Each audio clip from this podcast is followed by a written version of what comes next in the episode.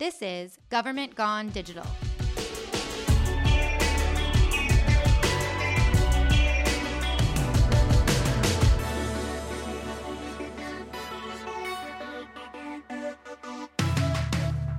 I'm Dana Berchman, Chief Digital Officer here in Gilbert, Arizona, and I'm joined today by Derek Konofalski, one of my incredible team members, and two very special guests, Rebecca Ryan and Nick Mastronardi.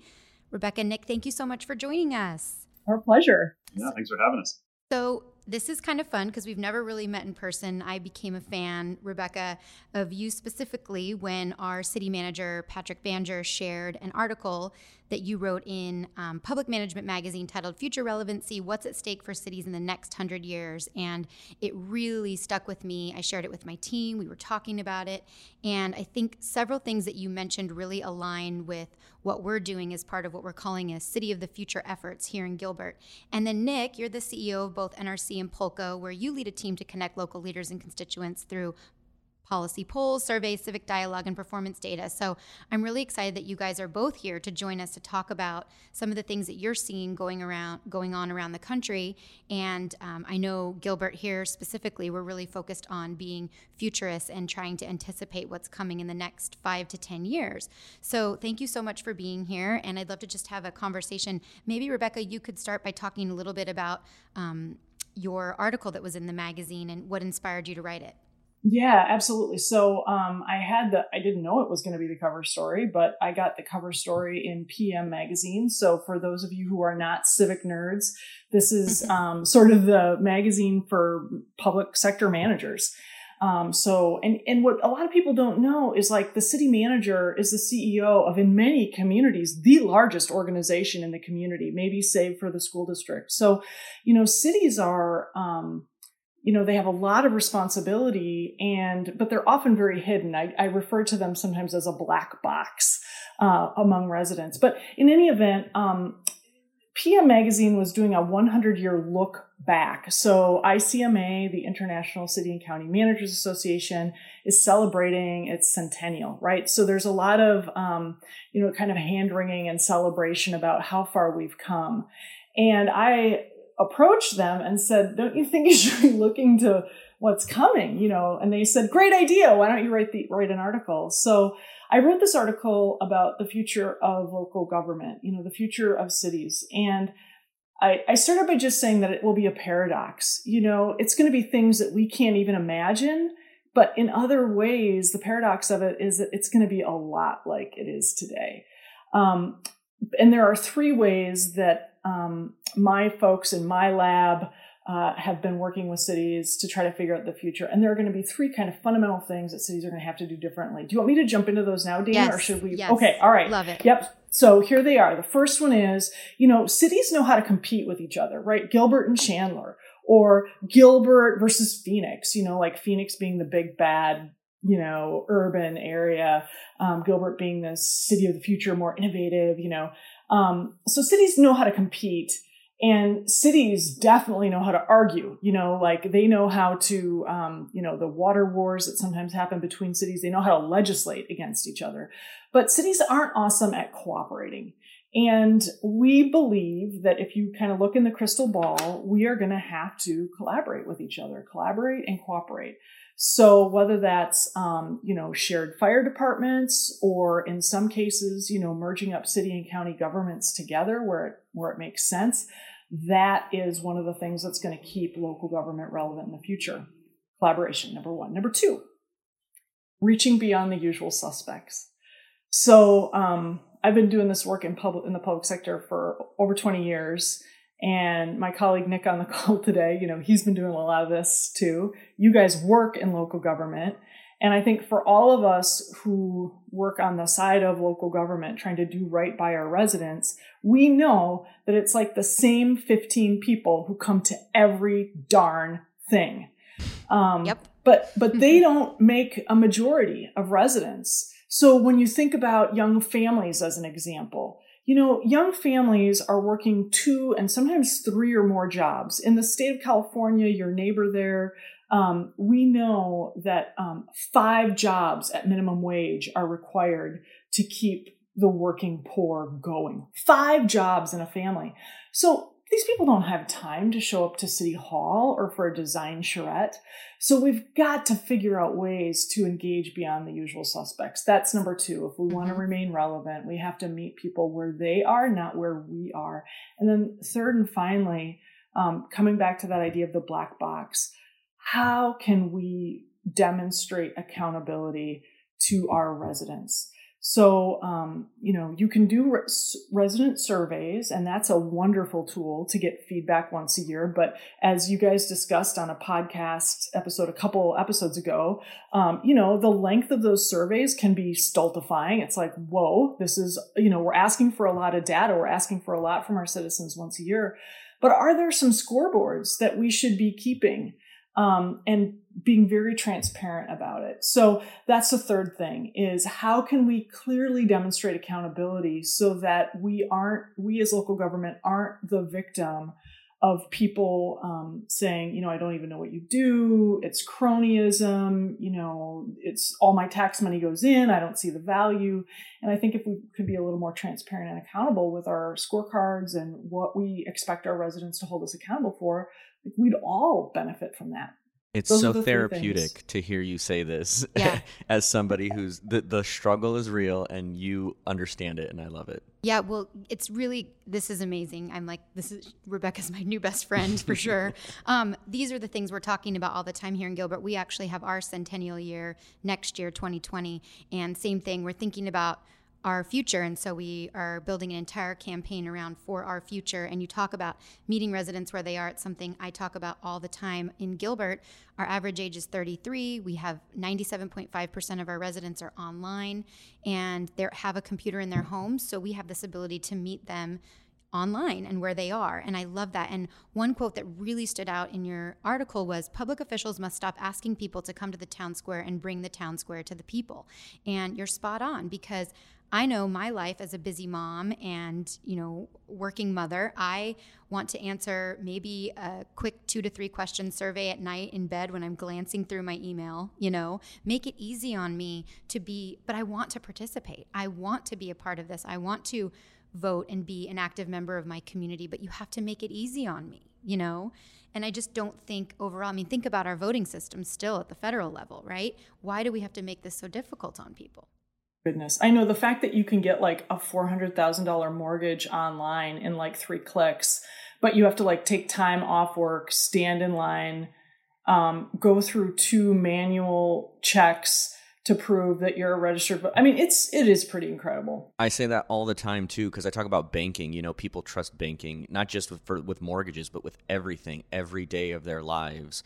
They trust it they don't think about it it just it's just something that they do and they just believe in that system. But yet we've had you know banking breaches over and over and over again that technically should scare people off but it doesn't but we can't get our act together for voting. And i really like the point that you said uh, earlier because we kind of affectionately call that the hoa effect where where the only people who show up to meetings or to your you know things. And the only people who answer your surveys are people who don't you know who do have the time to do that stuff and that's usually the people that are the busybodies and the ones who want to complain. They're not the people that are the kind of the average person right or they show up with a problem usually yeah. like screaming at the town council meeting just like an hoa meeting. I know community outreach was something we took into our department because it was just that someone was going to hoa meetings taking notes reporting back.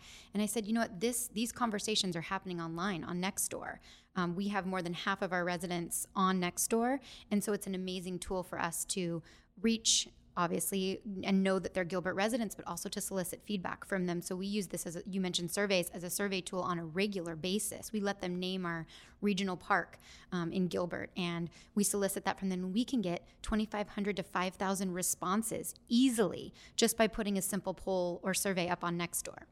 Well, if I could, I mean, that's one of the things that makes Nick's technology amazing is because it allows you to sort of pulse citizens about issues that really matter and it allows them to have a conversation with each other that requires civil civilized dialogue. And it's i mean it's one of the reasons i'm such a big believer in Polco and in tools like it. Yeah tell us about that nick. Yeah happy i mean i, I completely agree with everything you guys are saying. I mean when, when the barriers to participation are high you really only get those extremists and it just it's not conducive to a great conversation. It's it's kind of more like basically just a digital version of the noise. Um, but if you can lower that barrier to participation you can start to hear from those people you don't normally hear from and I think those are a lot of reasonable, thoughtful, um, moderate. Many people in the community have lots of good ideas. I mean, to us, a big inspiration in this line of work was was this book called "The Wisdom of Crowds," which says like you get these big, complex questions out there that impact people's quality of life, and people have these disparate perspectives and opinions. It's absolutely necessary to bring them all together to provide their input, to hone in on the best solution, to get the best outcome. Um, and so we just wanted to really design and develop a civil space uh, that was constructive. It didn't devolve into into nastiness, and uh, I mean, it just it's been really inspiring uh, to see it happen over and over. Just quick quick background. I mean, I was Air Force for a long time. I'm really passionate about uh, civic and public missions. And uh, if somebody would ask me today, like, what was the biggest threat to a lot of our, our country and our communities? A lot of times it's just our own apathy because people expect a nasty environment uh, in it. But if you can foster that and, and bring great dialogue together, you can get awesome insights and great outcomes and improve quality of life. So uh, everything you guys say is right. We're excited about working in this area as well, and whatever we can do to help there, I think it's going to deliver quality of life improvements for everybody. Yeah, absolutely. Um, one of the quotes, also, Rebecca, that you had in the article was a Madeleine Albright quote that I haven't stopped thinking about since I read it. And I think I need to put it up in like bold letters on my wall. It says Citizens are speaking to their governments using 21st century technologies. Governments are listening on 20th century technologies and providing 19th century solutions. and I mean, I can't. T- the struggle is real. You know, yeah. I've been doing this for seven years now, and and and before this, I worked in um, TV industry, and and we were constantly having to adapt and evolve the way the world is working, right? To think about how we're communicating, how we're engaging people, and then I got to government and realized, you know, why was this so difficult for government agencies or groups, departments, whatever it might look like, to when I, I say this all the time, but that's the way the world works. You know, our, our residents are paying their bills using Venmo and Apple Pay, and yet we're still asking them to bring a check in to pay for a parks and recreation class. I mean, if, if we can't, and we want to know why we can't engage more people, right, in their local government, creating, you know, jobs for millennials that they actually would want to take. I mean, all of this to me seems like there's other industries and sectors that really are understanding this and are able to evolve to stay relevant, right?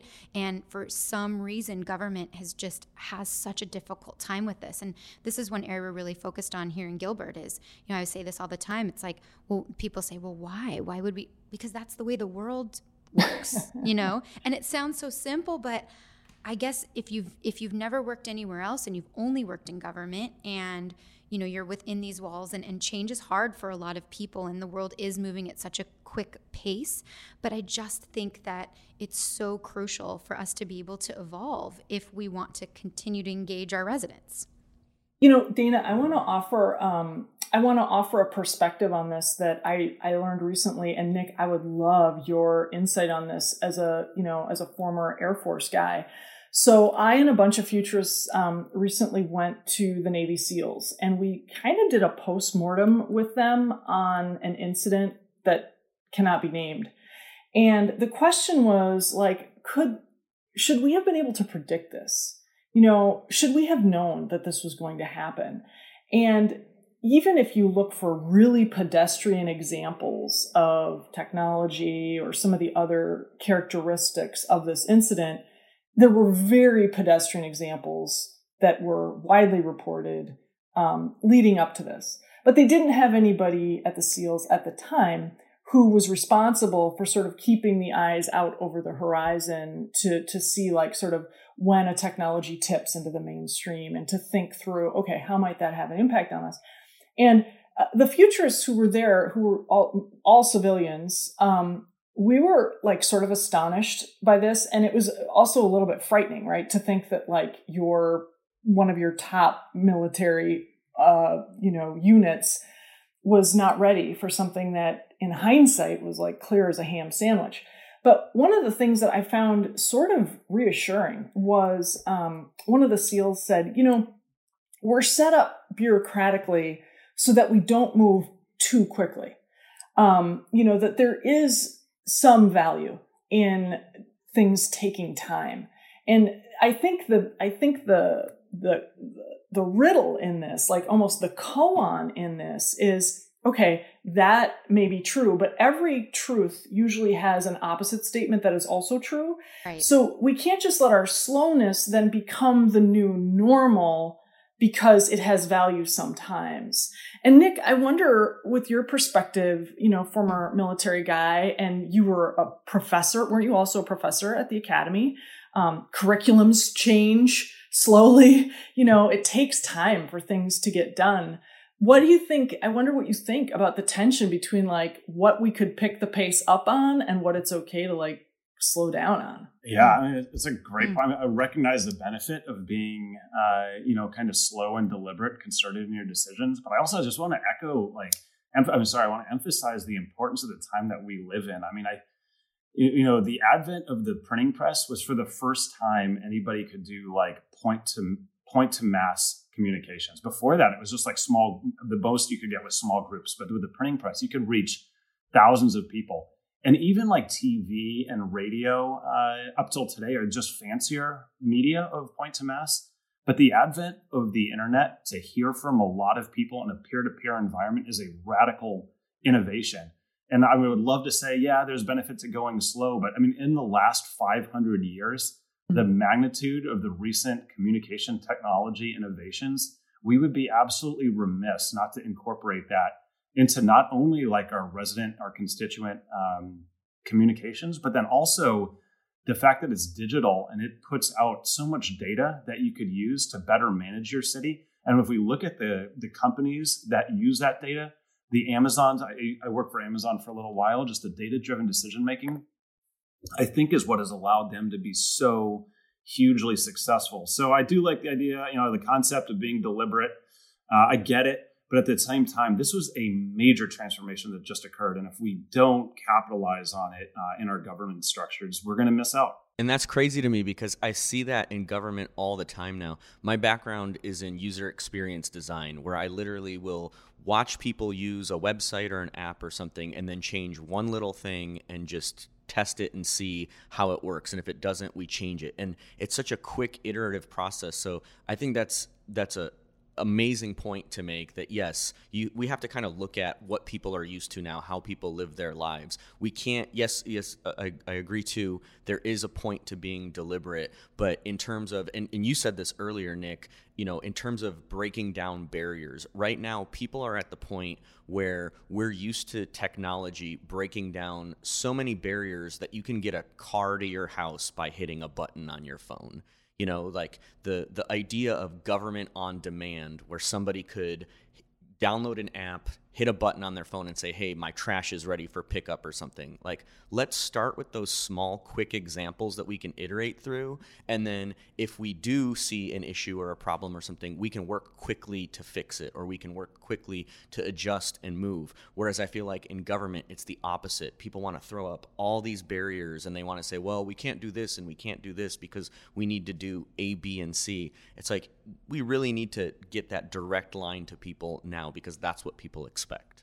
Yeah, and I think it's interesting. I before this, I worked in the news industry, and I, I worked for Andrea Mitchell at NBC News, and I don't think she'd mind me telling this story, but she was very hesitant to use Twitter and she didn't want to. She had a flip phone and we kept saying, "Well, you're the only, you know, you're now the only major reporter slash anchor who's not using Twitter."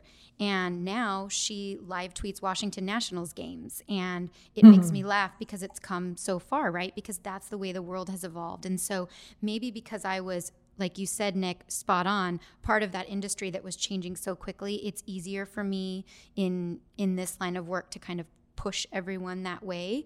And a lot of people who haven't had those experiences don't know any differently. And so it is more difficult to make that change. But I tell a story all the time about in emergency situations how we were using Periscope. And then all of a sudden it was like Periscope kind of died off and it was Facebook Live. And everyone around here was like, but you said we were using, we said Aww. Periscope. And I was like, okay, that was a few weeks ago. And now it's Facebook Live. And they're like, okay, all right, well, you know, and so you just kind of have to keep, you know, pushing. And I always say, I, have I've used the word to Derek before, it can be exhausting. It can be um, to try to bring people along to this, you know, new way of thinking. And you mentioned the data driven decision making in Amazon. It's funny, I just was reading a case study about them. And um, and that's where we're really trying to focus now. We're trying to have this simple, to me, it seems simple, a conversation about our budget process that every um, single line item that you request must, must be justified I mean, I think we'd all say, yeah, but with data, you know, if you if there was data available, did you use it and what was it? And this this whole shift in thinking across the organization, I mean, it you'd be shocked. And even, you know, people that you'd think would be open to this idea, well, don't you want every just, you know, every request to be justified? They say, well, we're not data experts. You know, I, I don't know. I, I don't know where the data is. I don't know. And so it's just been this, again, something simple in my mind was everything I do from a marketing perspective. I feel like I'm always looking at the analytics or justifying it or looking at the ROI. And the fact that not everyone was doing that was like, well, I requested that last, I requested $200,000 for fertilizer last year. So I'm just requesting it again. Well, how much did you use last year? Mm. I, don't, I don't know, $200,000, you know?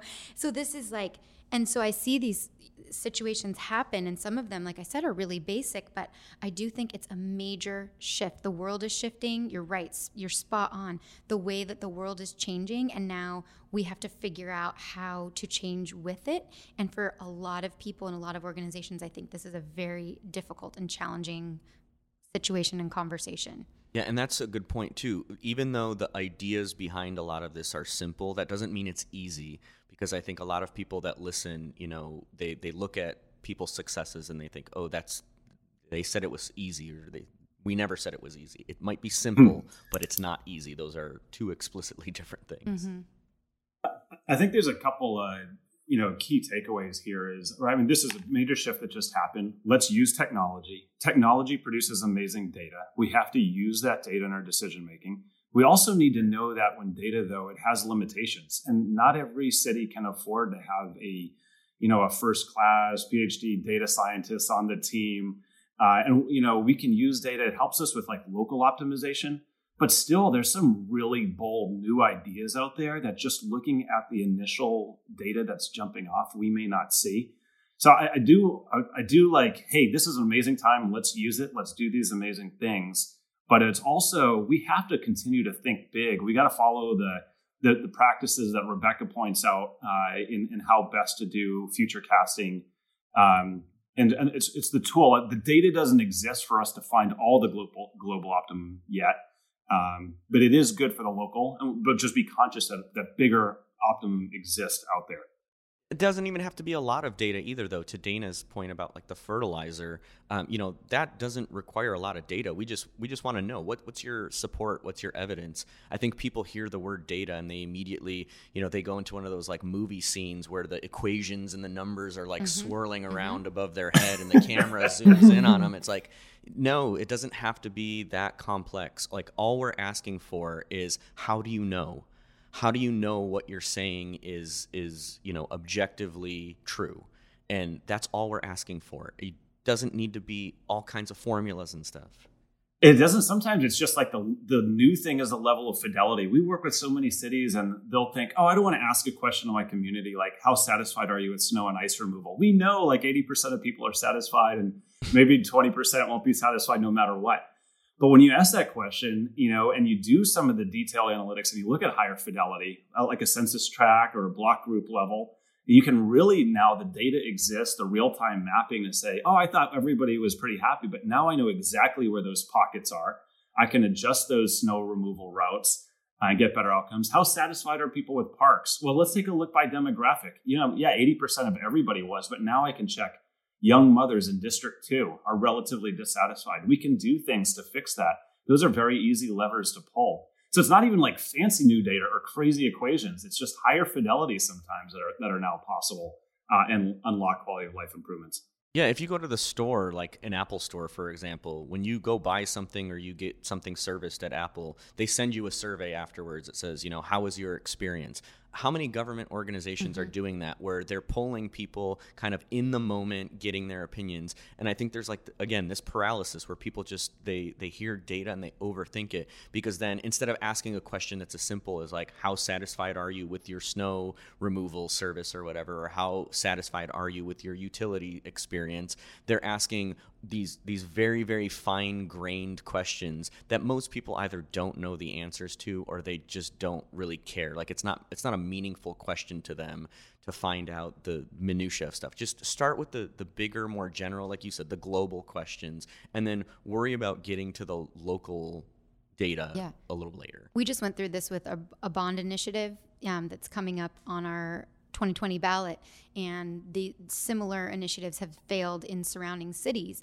And I said, we said, okay, why? And we started looking at, you know, the types of things they asked their community to do was rank the projects for them and you know, and we all know we get a, you get a ballot in the mail, and, and if you're a really informed voter, you read the bond language, and it might might kind of make sense, but you know, you get you get a sense, or you text someone you know and say, you know, what do you know about this bond initiative?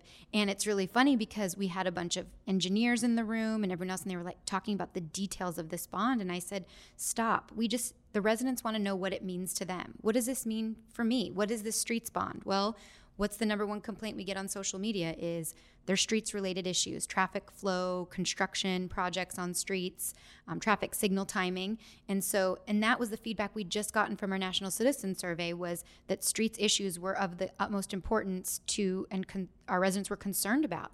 So hey now we heard you loud and clear. Now we need to pass a streets bond right really simplifying it.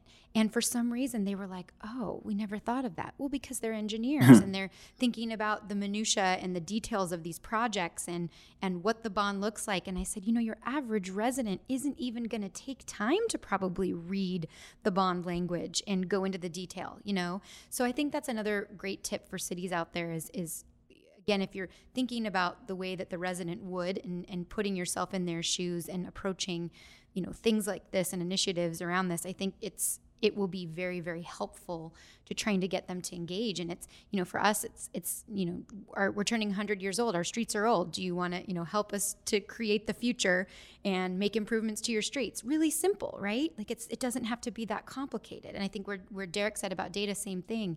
You know be, don't be scared off by the terms because a lot of it is is really simple I will say residents just love it doesn't take a lot to make them happy. Just show that you can be responsive to their input. If it's on roads or whatever, just mm-hmm. use their input, cite their input, message back that their input was used. It wasn't a waste of time. It didn't evaporate into the ether.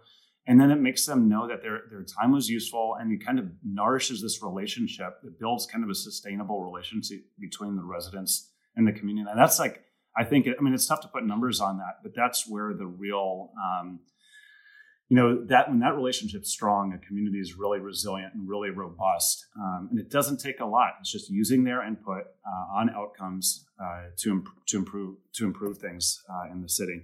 Yeah and there's a, a sense too of of making content or at least communicating with people regularly, having that two way conversation, because you're not always going to have something that everybody needs to hear about, but you want to get people in the habit of kind of just just checking in with you, checking in with their local government, even even if they can't be super actively engaged. You want those lines of communication open so that when you do have something that's important to say, they're already checking in with you regularly and you're checking in with them. So yeah, I. I think that's a great point and that there's a, a lot to be said for that.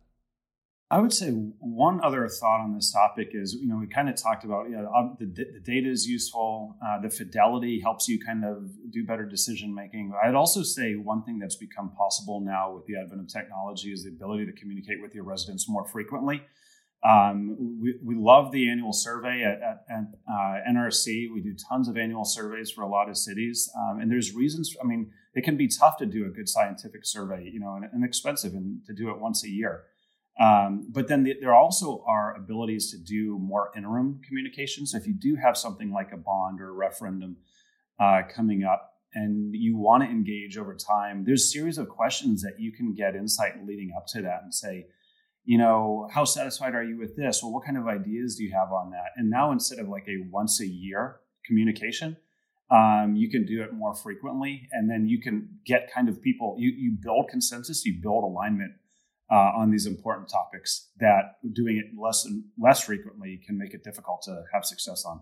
I agree completely. We we were just talking about this, and for us, it's it's continuing that conversation. And so I always say, you know, drop the idea, plant the seed. You know, make sure that they know. Oh, then when they when it does come time to make that ask, we can say, oh, again, we heard you loud and clear. This is what you wanted. Before we changed our trash schedules the last time, we did a, a survey simple just over Nextdoor, and we had thousands of responses. And surprisingly, people said, we're willing to pay more to keep our same day trash service where we pick up regular trash and recycling on the same day. And our trash teams were about to change that schedule without asking our residents what they wanted and you know they were willing to pay more again to keep it so it that helped to drive the changes that we made in our trash system. So sometimes it can be really, really simple ways that you can engage them on, you know, getting involved in their projects. And you're right, continuing that conversation more than just once a year is really important. It's probably a terrible analogy, sometimes we think about it. It's like we feel like we're helping bridge communications out of middle school dance that previously, like, the two sides of the room could only talk like once a year, and right. now it's possible. It's like, hey, you guys can talk now. Like, go for it, go after it. Just see what they have. There's cool things. They have cool ideas. You guys might like each other. Yeah, and you but, don't even have to say much. I mean, like Netflix now, it's it's distilled into a thumbs up or a thumbs down. down you know, like that's yeah. data. That's it's it's not very in depth data, but it's data. Yes, I love it. Well, thank you both so much, Rebecca and Nick, for joining us today. And can you tell us, um, each of you, where we should where our listeners should go if they want to learn more about your work and what you're doing, where they can find you online? Yeah, uh, this is Rebecca Ryan, and it's easy. It's just my name, RebeccaRyan.com. Awesome. Uh, and this is Nick Mastronardi, and work with uh, lead both company Polco. uh, and you just go to polco.us, and it's an online engagement platform. And then we also run the company NRC National Research Center, and you just go to n-r-c.com and uh, tons of awesome annual surveys for cities and benchmarking analytics between cities. Awesome. Thank you both so much. This was so fun to have you. And reminder to our listeners to please follow this podcast on Twitter at GovGoneDigital, and we will see you soon from Gilbert, Arizona on Government Gone Digital.